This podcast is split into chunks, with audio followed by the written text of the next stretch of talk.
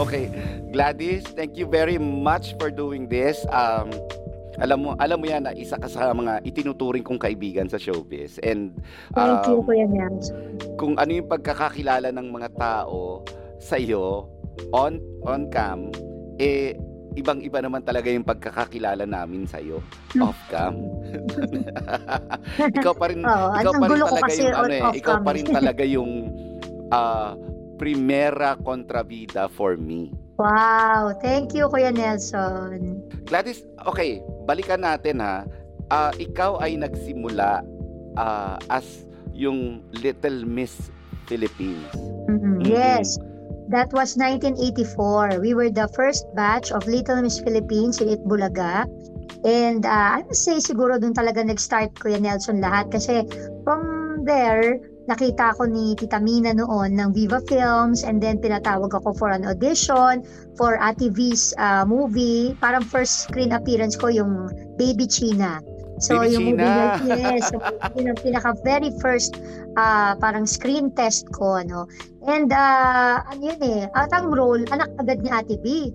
So, actually, parang special ano lang kasi sa ending lang ako lumabas doon when she went out of jail, si Baby China, kunyari, si Ate V nga. As in, pinaghahalikan lang ako ng Star for All Seasons, and habang umiiyak ako because syempre, kunyari, na-miss ko yung nanay ko, ganun. So, madrama agad, ano. And then, yung first full-length role ko, with Ate V na naman ulit, ano, ito naman yung muling buksan ng puso. Again, with Viva pa rin. Ang maganda kay Ate B, until now, we're still in touch. Alam mo, napaka-sweet na tao talaga ni Ate B. Hindi niya nakakalimutan, ano? Imagine, kailan pa yun? 1985 din, mga ganyan, 86. And nakakatuwa kasi hindi niya rin nakakalimutan yun. Tapos I was able to work with Mr. Dindo Fernando pa. Imagine, di ba? Wow. Siyempre yung mga, ano, kilala ba nila? Yes, oo, award-winning. Di ba sinasabi nila si John Lloyd is parang the modern Dindo Fernando, di ba? Parang ganun. Oh, sa husay kasing umarte ng veteran actor na si Mr. Dindo Fernando. So siguro, I was so blessed to work with them at a very young age. I was only 6 or 7 years old at that time. And ang first acting workshop ko, can you believe, Kuya Nelson, is with Direk Marilou Abaya. Yung isang acting workshop na exercise, parang sumigaw siya ng, dahil nga nasa prison kunyari, di ba, ang Baby China. Sumigaw lang siya ng, "Rambol!" Ganyan. Ibig sabihin, magharambulan sila. So ako naman, that time, parang hindi niya ako in-instruction na anong gagawin ko bilang bata ako noon. Pero tinitingnan niya what was my initial reaction pagka nakita ko nagkakagulo, may chaos sa paligid. And I was just crying and crying because natakot ako. Yun. And then, the usual na magiging reaction ng isang bata, di ba? So, from then on, ayun, parang masasabi ko talaga isa rin sa mentors ko si Direk Marilou Abaya, because even yung eye contact, ganyan. So, yung mga ganun. Pero more on talagang kung ano yung mararamdaman mo sa bawat eksena, no? Hindi naman yung para ka ng disuse na robot, ano, na kailangan laging technical ang acting. Hindi eh. Sa kanya talaga, blessed ko na I was able to work with her. Kasi, alam mo, Glad, ikaw, isa ka doon sa mga artista na pag pinapanood ko, eh, pag masama talaga. Pag kinawawa, kawawa talaga. So, alam mo yun, kasi, di ba, some people would say na, matapang kasi yung features ni Gladys, kaya kontrabida, effective siya. Pero hindi nakita na rin naman kita doon sa mga kinakawawa ka na roles eh. And kawawa ka talaga. So, ano ba to? Like parang ano ba yung sikreto ng yung pagiging effective mo as an actress? And then, I think wala naman sikreto, Kuya Nelson, pero kasi gustong-gusto ko talaga yung ginagawa ko. Alam mo yun, bata pa ako, I would say na this is my passion eh. Bata pa ako, imagine, hindi pa ako sumasali sa Little Miss Philippines. Kinder ako noon na pagbang talent portion na ginagawa ko sa school is sisa. Imagine, I would play sisa. Diba? Yung iba nga, sisa, gano'n. So, imagine, bata ako, pero ako si sisa. Yung Crispin, Basilio, hinahanap ko yung mga anak ko. Acting na kaagad. So, hindi ako masyadong dancer noon. Hindi ako masyadong singer. I'm more of an actress talaga. Gusto ko yung nag-role play. Gusto ko yung umaarte sa harap ng salamin. Nung bata ko, nire-record ko yung sarili kong boses. Nag-iiba ako ng voices. Minsan matanda ako, minsan bata ako. You know, that leads me to the next question. If nandun ka sa ano kasi, nandun ka sa generation or nandun ka sa era na hindi ma-differentiate ng viewers yung ginagawa mo on in front of the camera at saka kung sino ka as a person. Kaya, di ba, I'm sure, pag nagpupunta ka sa public places, sa mga malls, sa palengke, eh, baka may nangaaway sa'yo. Oo, lalo na nga noon, nung wala pang social media. Kasi, ngayon, hindi na masyado, di ba? Oo, ngayon, napaka na nila. Saka kasi talaga namang when I go out, meron akong parang aware ako na habang hanggang ngayon, lalo na pag kasi pagka yung poker face lang, yung hindi ko naman sinasadya na parang taray-taray talaga ng mukha ko, no? So mapapagkamalan talaga ako, lalo na kung hindi ako mag-effort na magsmile at mag-acknowledge sa kanila. Alam ko may ganun akong awareness kaya whenever I go out of the house, lagi ako may ready for them, just so they know na they can approach me anytime. Kung gusto nilang magpalitrato, kung meron silang gusto itanong, gusto nilang kausapin, they can do that. Kasi kumbaga, yung sa akin naman, in-enjoy ko lang masyado yung pag-portray ng kontrabida roles. Kasi para sa akin, kung i-hate nila ako, palakpak sa akin yun, applause sa akin yun. Yung mas galit sila sa akin, mas okay. Kasi it only proves na, baka epektibo ako sa kanila, di ba? Effective, ibig sabihin siguro yung ginagawa ko. Gladys, alam mo, you are very effective as, yung mga roles na ginagampanan mo. Ito ba, nadadala mo ba ito sa bahay? Minsan. Totoo? Hindi nga, totoo? Pag tinanong mo yung mga anak ko, minsan. Siyempre, I'm trying my best, to be there kapag yung kailangan, siyempre. Lalo na sa mga panahon kailangan nila kami. Lalo na yung support, di ba? Kahit gaano ka busy, basta pagdating sa kanila, parang kaya mong bitawan lahat, di ba? Kasi lalo na kung kailangan na nandun ka. Pero sa mga panahon naman, na kailangan din silang disiplinahin, di ba? Na just so, hindi nila maramdaman na masyadong entitled. Yung gano'n, kasi kailangan yung tamang-tama lang yung timpla. And they got to experience also yung mga humbling experiences, di ba? Like, katulad nga niyan, si Christopher, sinabi namin sa kanya, you have to know how to commute also, di ba? Now that he's in UP. So, nakakatuwa naman kasi alam mo, ang galing na. Kasi alam niya lang gawin. I'm sure kung iba-iba yan, like parang syempre, hindi ako si Gladys Reyes. Ang dami ko ng ang dami ko ng ipon, no? Hindi, bibigyan ko ng ganito 'yung anak ko. Kung pwede nga ibili ko ng ganun yan eh. Pero ang ganda ng pagpapalaki mo. Hindi pwedeng not just me actually, it's Christopher naman. Yes. Pinapractice niya rin yung delayed gratification, So, parang sa kanya, there's always a perfect timing for that. Halimbawa, kung may hinihiling man yung mga anak namin, na tingin naman namin, syempre, deserving sila, di ba? Pero syempre, kung hanggat maaari na matuturuan pa sila, di ba, na, yan naman, hindi na yan necessity. Tingnan natin na sana kaya mo rin yan nang wala yan, di ba? Tingnan natin kung paano mo yan, katulad nga paano mo itatawid yung sarili mo na, at least bitawan mo yan dyan, di ba? Street smart pa rin, hindi yung, hindi niya na alam kung anong gagawin niya kasi sheltered masyado, di ba? Sa inyo ni Christopher, sino ang good cop, bad cop? Siyempre ako yung bad cop kasi ako yung nagagalit.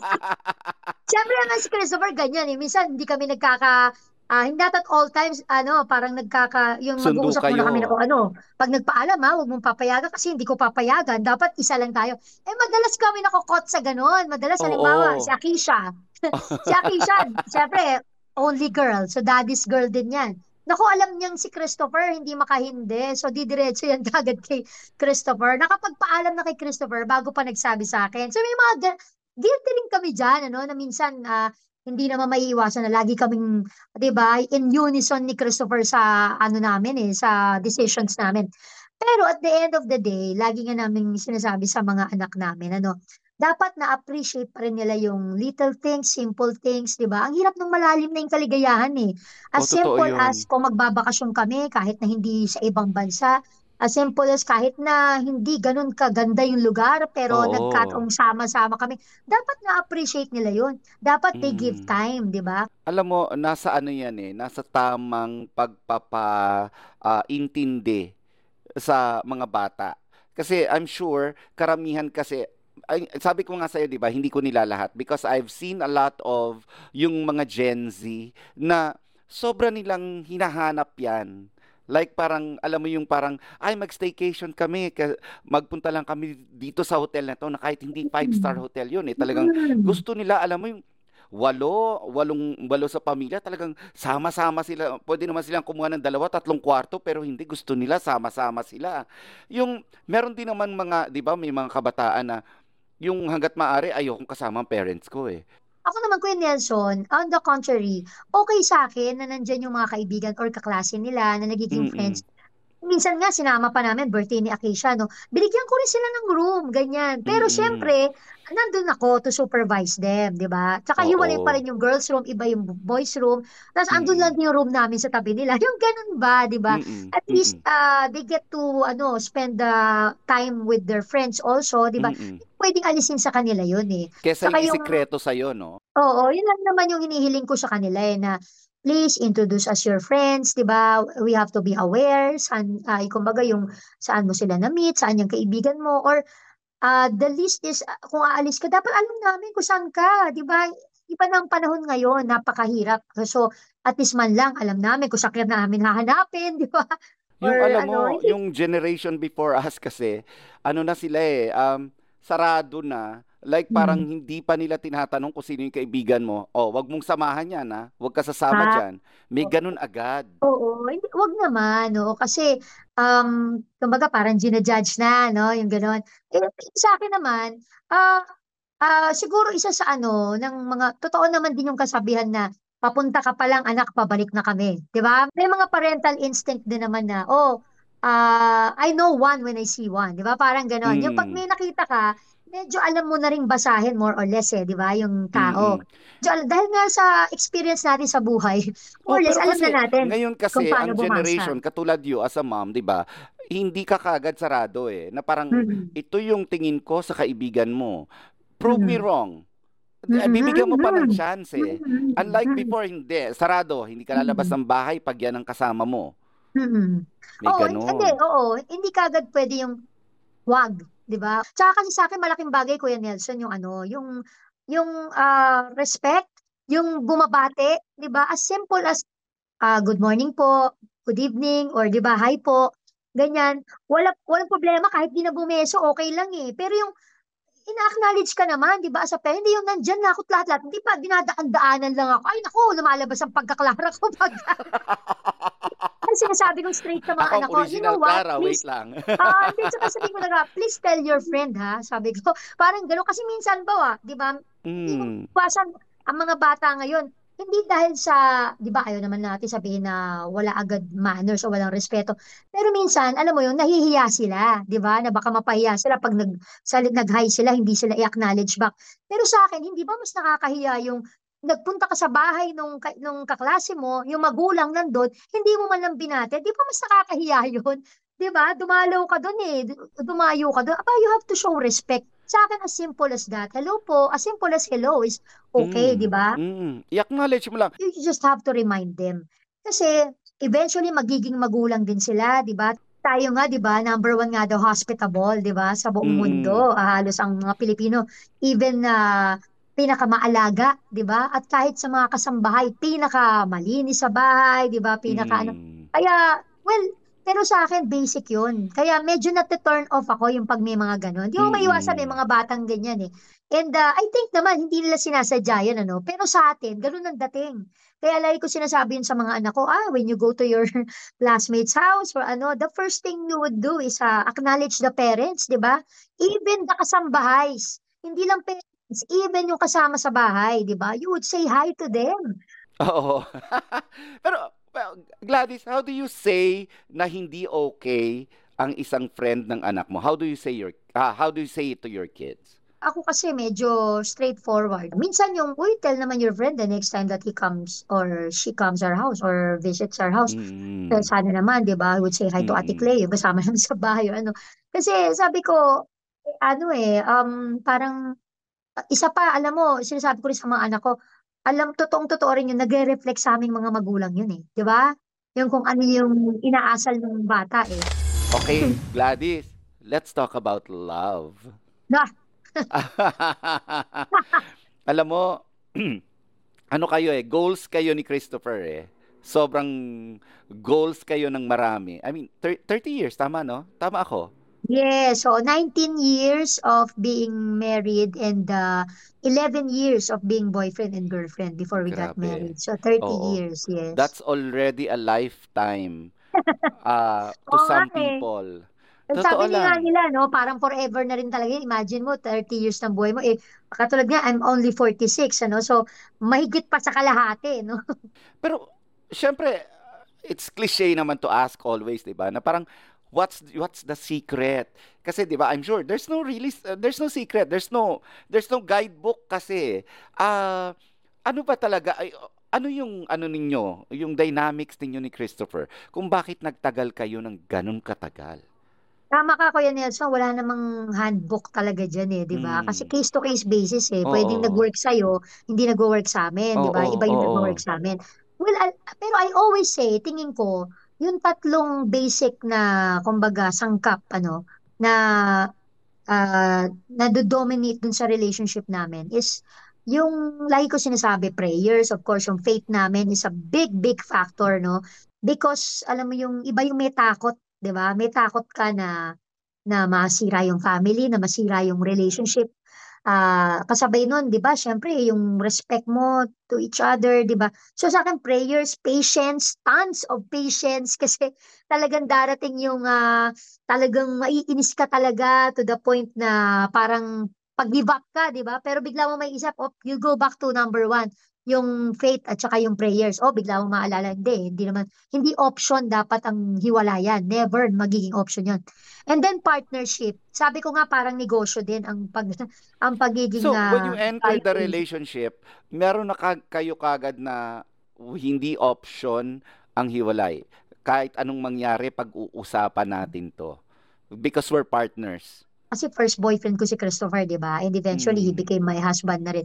So ako yung medyo kasi parang lahat, iniisip ko, ang tolerance ko, tingin ko, okay ako na, sige, kahit mabarkada siya, maraming kaibigan yan.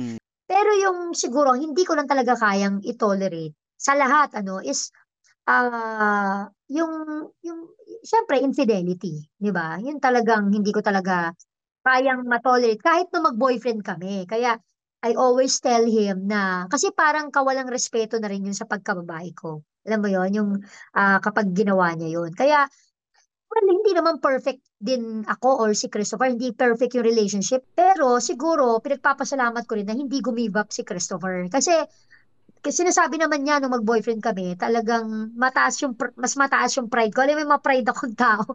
Kasi syempre, ang yabang ko, feeling ko, ay, first boyfriend kita, di ba? Ganyan. Kaya lang, syempre, inaano naman ni Christopher, wala naman daw siya ibang nakikita na talagang makakasama niya. Kaya rin siguro nag-decide na siya na talagang let's get married. No? Kasi imagine tagal naming mag-boyfriend. Parang ma-imagine mo pa bang sarili mo pag-gising mo isang umaga after 11 years, oy, wala na, hindi na pala kami. So, kung may ibang darating, di ba? Parang hindi ka na rin sanay. Hindi lang din yun dahil nasanay ka lang, di ba? Dapat rin nandun lagi yung love. Kumbaga yung fire. At saka yung fire. Yung diba? Love, hindi dapat respect, nawawala. Yung fire. Oo. Kasi sa akin, napakalaking factor yung faith namin. No? Napakalaking factor yun. When Christopher, nag-convert siya to, di ba, I'm a member of Iglesia ni Cristo, ganyan. Hindi ko siya finors or whatever, pero I just told him mag-attend siya ng doctrine, na makinig siya ng doctrine. And then from then on, inintindi niya, ganyan. And siya mismo, kusa siya, no, na nagpa-member. Pero hindi dahil sa pinilit siya, ganyan. Pero of course, sa umpisa naman, magsistart yun dun sa, listen to our doctrine first, yung ganyan. And then at the end, tsaka ka ngayon mag-decide, di ba?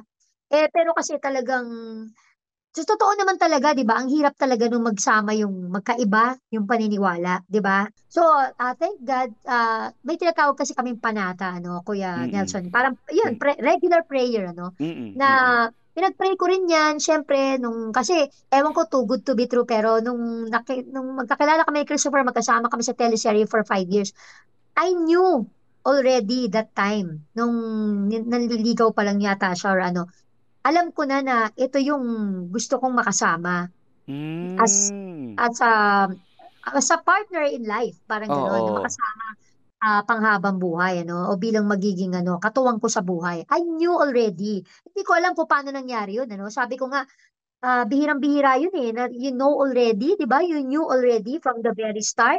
So it was a sign na pag voluntarily mag-listen siya sa doctrine nyo, ito na yun. Yes, so tsaka ano eh, sa akin kasi, syempre, unang-una na doon, yung father ko, he won't allow it, di ba? Whatever happens, na, kumbaga, syempre, alam niya, syempre, alam naman natin kung gaano kahirap yun, di ba? Eh, di ba, minsan, ang dating is, napasubo ka na, di ba?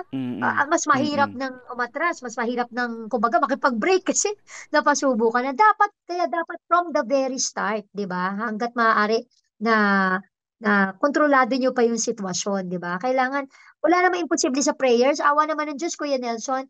I am just so grateful ulit sa Panginoon na halos lahat yata ng mga pinagpray ko, alam mo yun, sinagot niya. Di ba? Sabi ko nga, literal, Kuya, mula sa mga anak ko, gender ng mga anak ko, yan, ano ako eh, definite ako pag nananalangin eh. Hanggang sa, nung nanalo ko sa APAG, di ba? Sa summer MMFF, actually, it's one of my answered prayers because I haven't done movies for what? Almost a decade? Diba? Tapos hindi bigla ka nanalo sa APAG. Yeah, at dalawa pa yung entry ko, diba? Sa Summer MMFF, yung Here Comes the Groom and APAG. And then, ang sabi ko lang sa prayer ko, sana po makagawa ulit ako ng proyekto na kung saan may papakita ko ulit yung talento ko. Siguro isa yun sa mga roles ko yan, Nelson, nasabi mo nga, pag inaapi talaga. And nung time na yun, talagang no makeup look, de-glamorize ka, namatayan ka ng asawang role mo, ganyan. And it was with Direk Brillante Mendoza pa, di ba? So who would have thought na an opportunity would come, di ba? Na parang, imagine mo, pinagpipray ko lang yun, ito pala yun. Kailangan lang marunong kang bumasa na, sinagot na yung prayer mo, di ba? At bonus pa nga yun, pinanalo pa ako sa Summer MMFF. Glad, maisingit ko lang ha. I know sunod-sunod yung naging blessings mo. Pero I also know in 2021, yung pinakamatinding dagok sa'yo. Dumating yung pinakamatinding dagok sa'yo when you lost your dad. Yes, that's correct, Kuya. How did you take that? Yun ang masasabi ko talaga na parang actually, syempre, October of 2021. Kasi before that, na sa hospital yung tatay ko, in and out sa hospital. Pero humawak pa rin ako dun sa pag-asa na hindi, baka makarecover pa. It all started na, syempre, chest pain siya. 15 years ago na or 16 years ago na quadruple bypass na siya. Pero kasi tatay ko talaga smoker eh. Maaga siya nag-smoke and all. Tapos hindi naman siya totally nag-quit, di ba? Talagang, eventually siningil talaga siya, alam mo, sa health, health-wise.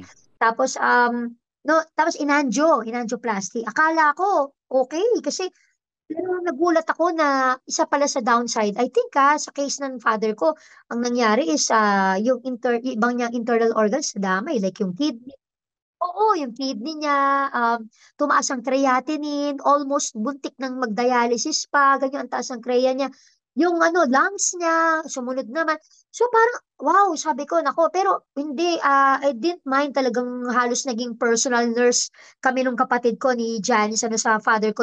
Kinuha namin yung father ko sa house. Kasi siya, may sarili naman silang bahay sa Antipolo. But we decided, kami ni Christopher, nung makalabas sa ospital yung tatay ko from his angioplasty, dito muna si Papa. Even si Christopher, kaya naman siguro, yun din ang isa sa minahal ko kay Christopher. Kasi yung pagmamahal din niya sa pamilya ko. Sabihin ko lang ha, bibihira yang ganyan na nagpa-personal service sa magulang.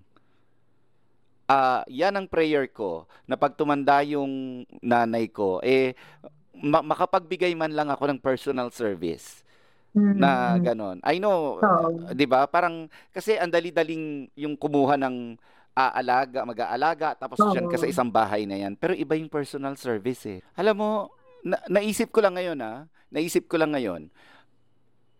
yung ginawa mo, it was also a blessing from God. Kasi, I'm sure nung when your father passed on, less yung guilt mo eh. Kasi kumbaga naibigay mo ng buong buo eh. Naibigay mo na parang bago siya lumisan, eh, nabigay mo yung sarili mo. Oo. Na wala kang guilt na, sana ginawa ko to, sana ganito. Oo. Ay, yung regrets, di ba? Regrets, na, ano? Oo. Although, alam mo, hindi mo pa rin maiiwasan yun, kuya. Sa totoo lang, sa kabila nun. May mga naisip pa rin ako na, parang nagtitrace baka, teka, baka meron akong hindi nagawa. Parang gano'n. Saan ba nagkamali yung ano ko? Dapat ba ganito? May mga gano'n pa rin ako. Parang tinitrace back mo pa rin sa isip mo. Pero, or yung as simple as, syempre, ang dami ng bawal na pagkain sa kanya. Meron kasi, syempre, napakahigpit ko nun. Kasi konting makakain siya na maalat. Nag-chest, ano, di ba yung sumisikip yung paghinga.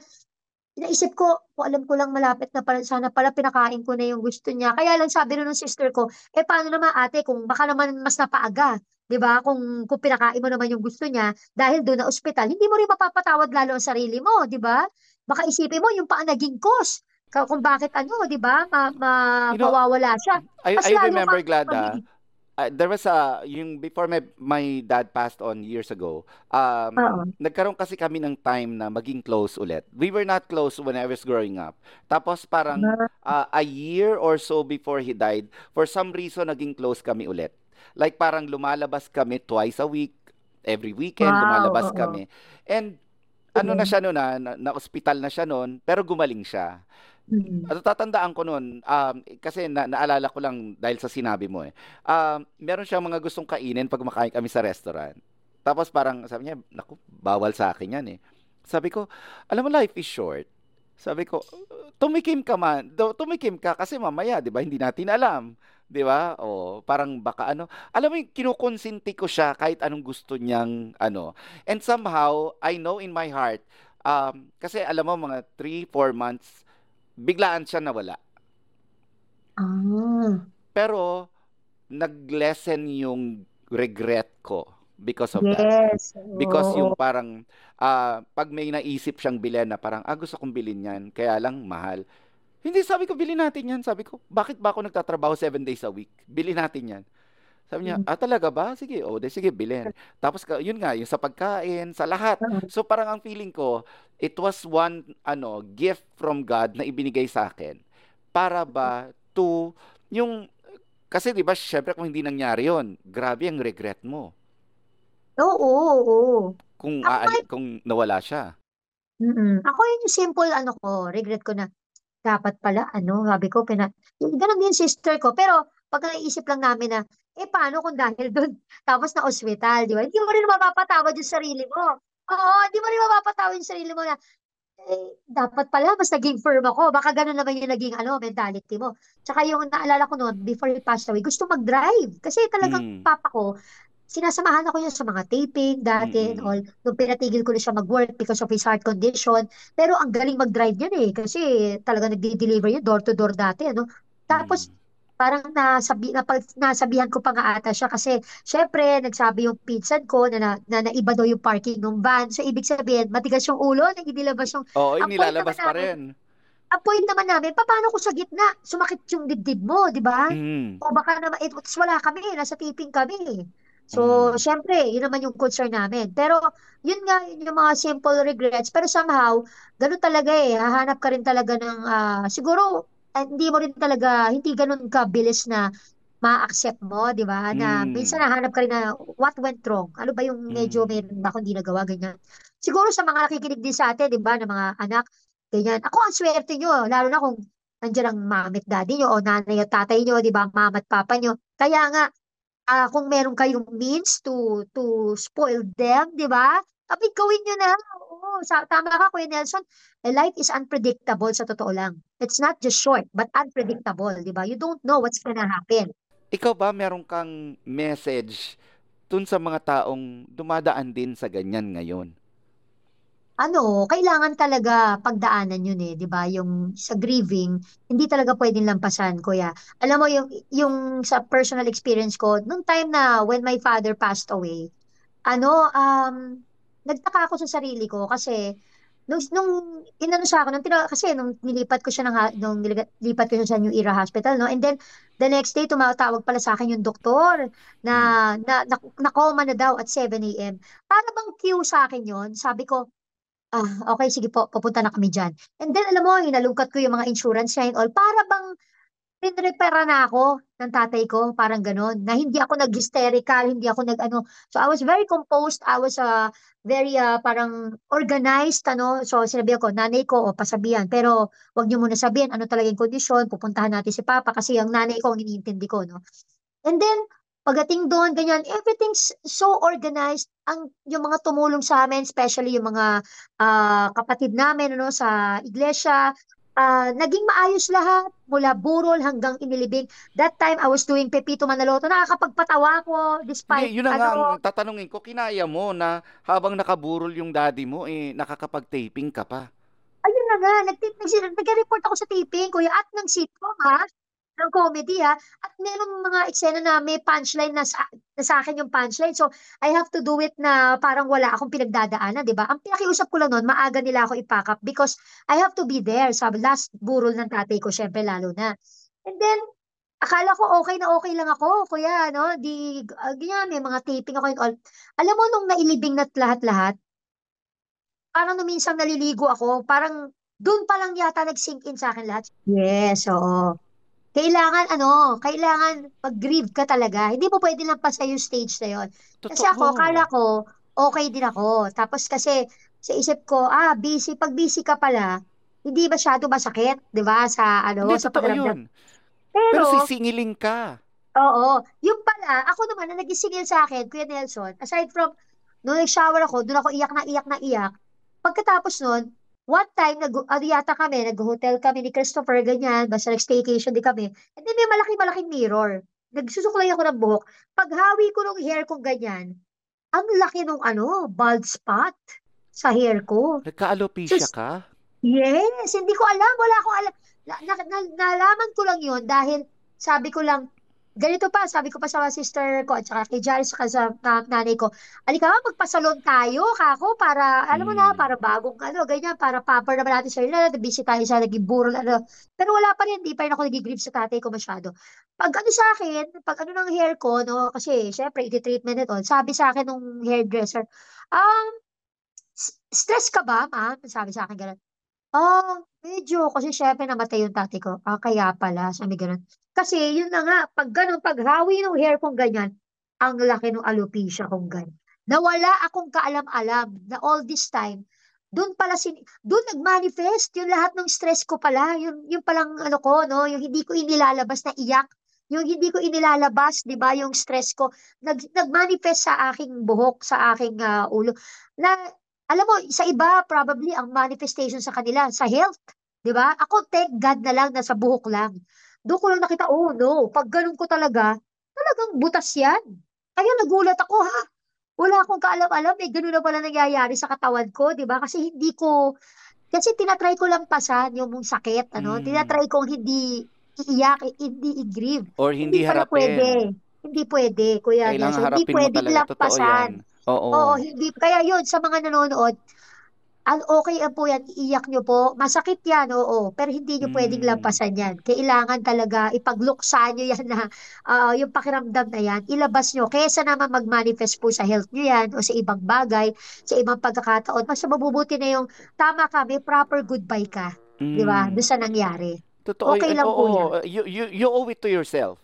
Ako, yun lang ang masasabi ko. You really owe it to yourself. Kasi hindi pwedeng hindi pwedeng parang given na to na malungkot ako, ganyan. Hindi. Yes, harapin mo siya and mag-grieve ka. Yung give it a proper goodbye. Kasi parang saka, para diba, talagang sarap, Kuya Nelson, di ba ang sarap nung after mong umiyak? Oo, biglang gumaan yung pakiramdam mo, no? Oo, yung malungkot yung nararamdaman mo noon, sige, allow yourself to be sad.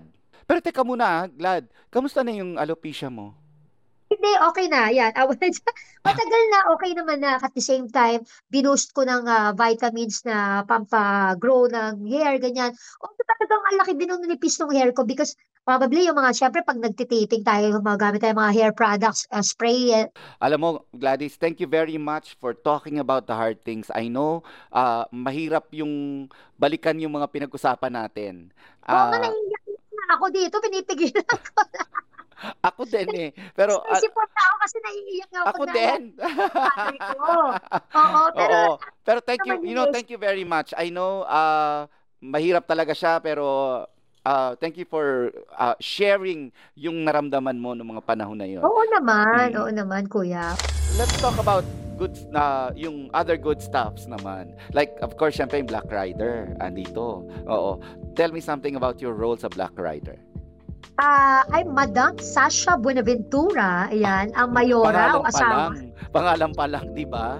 Madam Sasha. Diba? Ako ang wife ni Joren Legaspi, who plays Mayor Alfonso dito sa Black Rider. So, kabaliktaran ni Mayor Alfonso, alam mo na, ito kasi yung pagbabalik ulit sa pagkokontrabida, Kuya Nelson. After mga siguro matagal na panahon din na hindi ako nagkontrabida. Akala ko nga nung nanalo ka na ng APAG, hindi ka na magkokontrabida eh. Ay, hindi. Siyempre, nami-miss ko yun eh. Ito yung first love mo eh. Tsaka, they always look forward to it eh. Ang dami talaga nagre-request din na nami-miss ka naming mapanood na nagtatari ulit, ganyan, o nananampal. Nakakatawa nga ito mga kuya eh. So, pag nakikita nila ako halimbawa sa labas, alam mo bang ang dami nag-upload sa akin para lang sabihin na pwede po magpasampal. Ako naman yung, ang sagot ko naman sa kanila, sigurado ka ba? Alam mo, baka masira yung araw mo.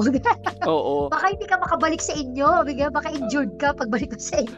Pero na lang, pero comedy ko na lang. Kasi ayoko naman, minsan pa. Pero minsan talaga, may nag-i-insist. Kasi gusto nila pa-video habang nagtatarayan kami, kunyari, ganyan. Tapos, i-video yung sampalan. Nagbibigyan ko. Pero syempre, hindi ko naman tinotodo. Di ba? Baka mamaya ma-ER. Wait, gaano ba kasama si Madam Sasha? Ayun nga. Naku, talagang masama. Kasi to the point na pati yung sarili niyang asawa, ayun ang abangan nila. Kung ano yung gagawin ni Madam Sasha sa sarili niyang asawa. So imagine mo hindi niya sinasanto kumbaga sa term na kahit sarili niyang asawa kaya niyang taluhin, 'di ba? Para lang sa kapangyarihan, para lang sa power, ika nga. So yun ang isa sa abangan nila kay Madam Sasha Buenaventura. Marami ka bang masasampal dito? Siyempre, unang-una na nakatikim si Zorin, di ba? Pero, nagloloko nga ako nung press ko namin na, nako, baka magselos na si Carmina dito sa serye namin na to kasi patay na patay yung karakter ni Zorin sa Madam Sasha. Talagang mahal na mahal niya. Di ba? Halos sambahin niya si Sasha Buenaventura dito eh.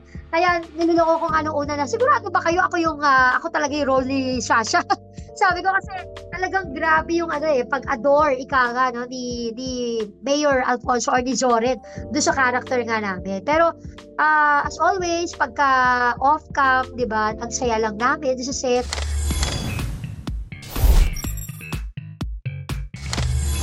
Glad, before I let you go, kasi I always end this podcast by turning the tables around. I will allow you to one question na sasagutin ko. Any question that comes to mind. Kasi si Black Rider, known siya bilang tagapagtanggol, di ba? So, vigilante. Pero, ibig sabihin, ang top niya, goal is maipagtanggol yung mga naaapi. Ikaw, Kuya Nelson, sa'yo, sa buhay mo, sa tingin mo, sino yung maituturing mo na pinaka-Black Rider mo? Okay. Na savior mo, kumbaga. Ganyan, lagi. Kasi alam mo, sa totoo lang, ako, ang tingin ko kasi sa sarili ko, Black Rider eh. Kasi ayoko talaga ng, yung, I don't like, may naagrabyado. Ayokong, tinetest yung system. Ewan ko, siguro, it's probably sa utak ko na ayoko na yung pagmali. Na parang I know in the past, maraming beses akong na brand na bully. Because, kasi, grabe ako magsalita eh. Pag nakita kong may mali kang ginagawa sa sistema, sasabihin ko sa'yo at wala akong pakialam kahit masaktan ka. Kasi, sistema yun eh. Hindi namin ginagawa yan, hindi natin dapat ginagawa yan. Kailangan baguhin mo yan. So, ganun. So, alam mo yun. So, you consider yourself as Black Rider also? Oo. Vigilante ako na, hindi naman ako nananakit ng ano, no? Ng physical. Minus yung action scenes. Minus yung action scenes. Hindi ko kaya yung action scenes na yan. Pero yun na nga, trinay ko na huwag makailam, hindi ako makatulog. Alam, may pagkapareho tayo sa aspeto niyan. Ako naman, talagang minsan pa-involved din ako kahit na hindi ako mismo yung... Kasi diba? Minsan talaga, pag may ganun kang personality, kasi diba alam nila kontrabida. Kailangan eh, magsasalita at magsasalita ka. As long as alam mo, diba, na may katwiran ka, na nasa lugar ka.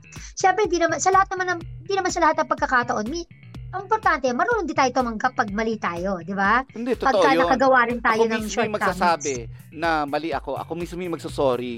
Ako yung magsasabi talaga na, uy, paumanhin. Okay lang yan, Kuya Nelson. Tama yan. Keep it up. Dapat talaga, oo. Ilan lang naman tayong Black Rider. Oo, yan. Oo.